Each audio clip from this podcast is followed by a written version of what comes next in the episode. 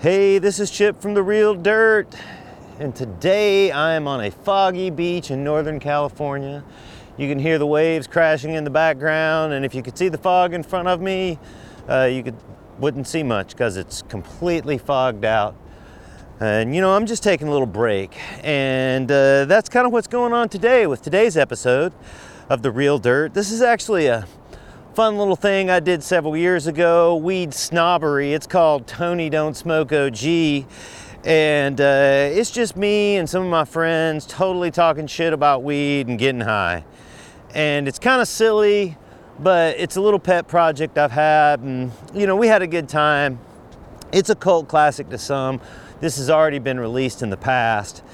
So, uh, yeah, just sit back. This is just long enough for you to smoke a joint and make fun of us making fun of ourselves. So if you like this episode, then download others at therealdirt.com or go to iTunes and we're the Real Dirt Podcast.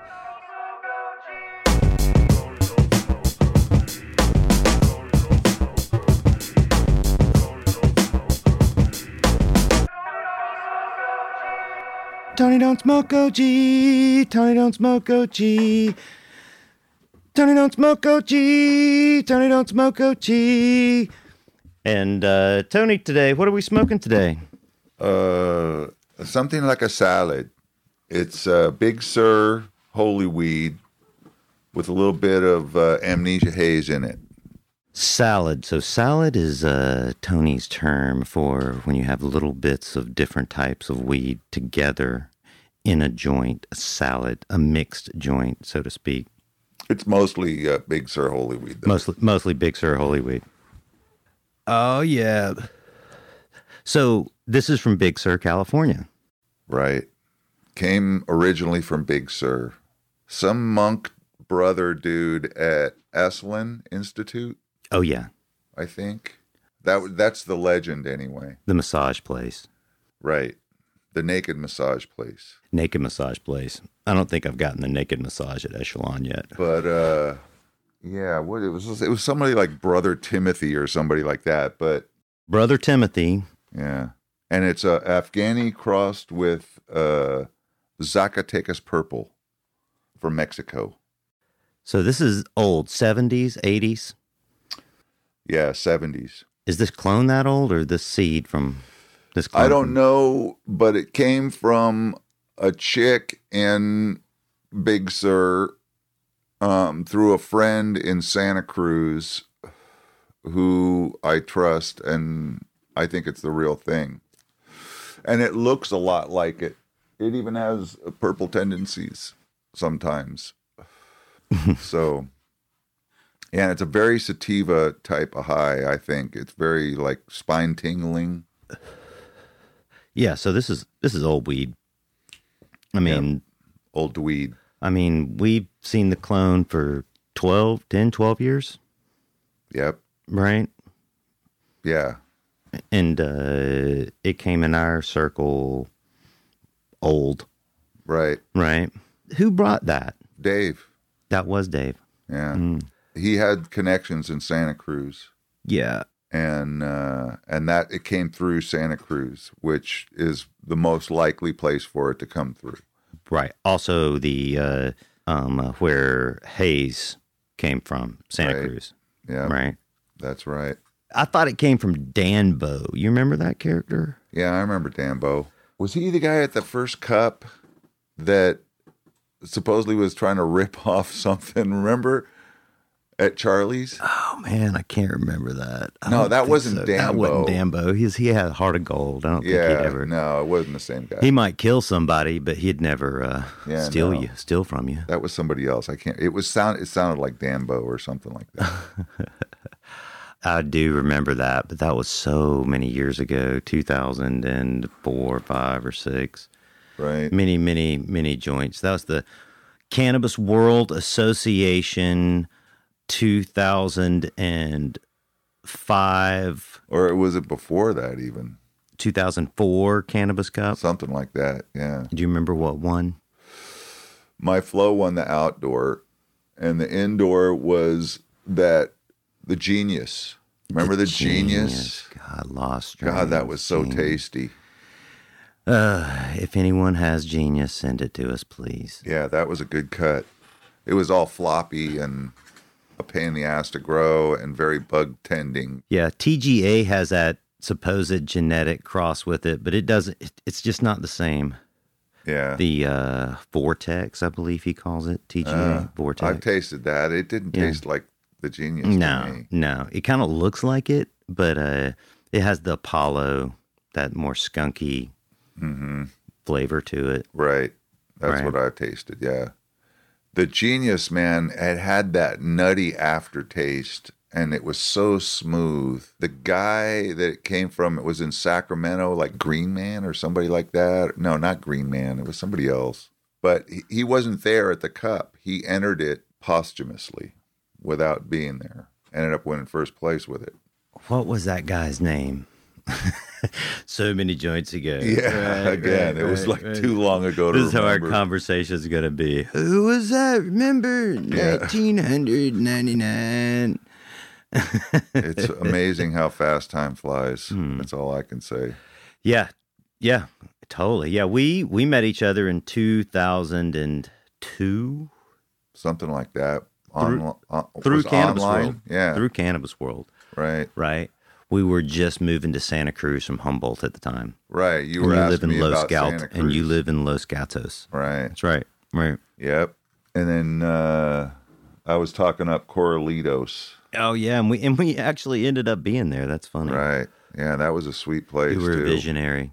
Visionary. Yeah. The oldness of the Big Sur Holy Weed, it has that like earthy, almost almost tobacco type Yeah, flavor. It's definitely.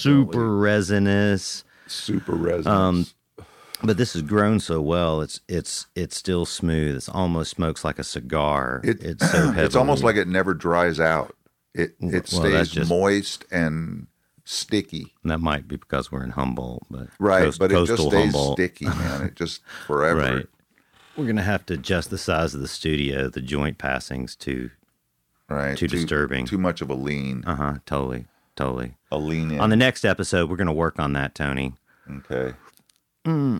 So the question for this episode, Tony, is what do you feel that the downfall in quality for the coming cannabis industry is going to mean?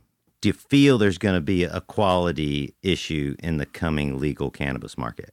Uh, I think there's going to be definitely some good herb that rises to the to the top, and then there's going to be everything else which gets turned into dabs.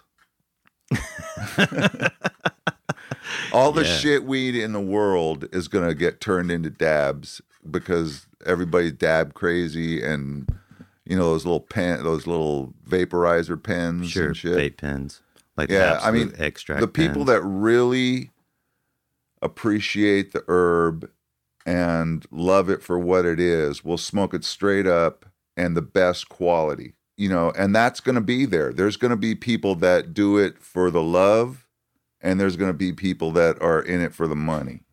And the and the people that do it for the love don't care about the money so much as long as they can stay alive. They just want to grow good weed and enjoy it. And there's going to be a lot of that i think still because there's a lot of people that love the herb Who's got the herb? it rings their bell and they want everybody else to get rung too so yeah, yeah, right, right, right, right. they're going to do their best and grow their best and then there's going to be all the rest and that'll all get turned into dabs and there'll be all kinds of dab happy people that are going around in a daze and then there'll be people that are high that will be smoking good herb good varieties because there's a limitless amount of variation Right. in the in the herb itself. Once you start concentrating it down, I think it loses a lot in the process. It changes for sure. Yeah. It changes. I'm a purist, it concentrates old school. everything. I started smoking Mexican weed back in the 60s and to me you don't get anything better than a good old joint. And that's it. Mm. Well said. just I mean I love hash. I love hash.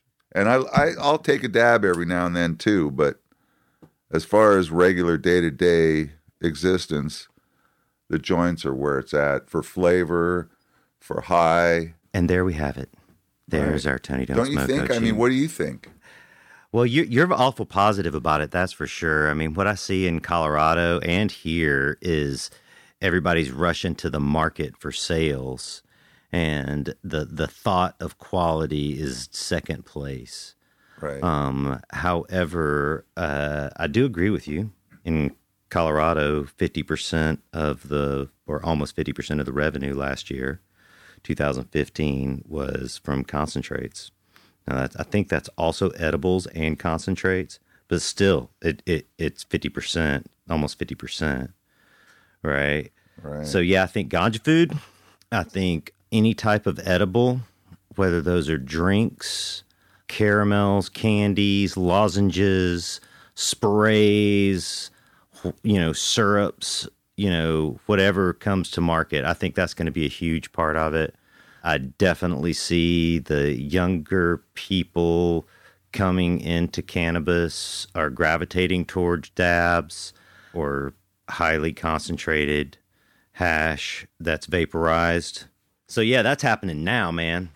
You know, like uh, uh, more and more people. I know so many people who don't smoke flower. They call it right. I've heard younger people call flower pre-run, meaning you know before you run it to make extract. Right. It's not finished to them.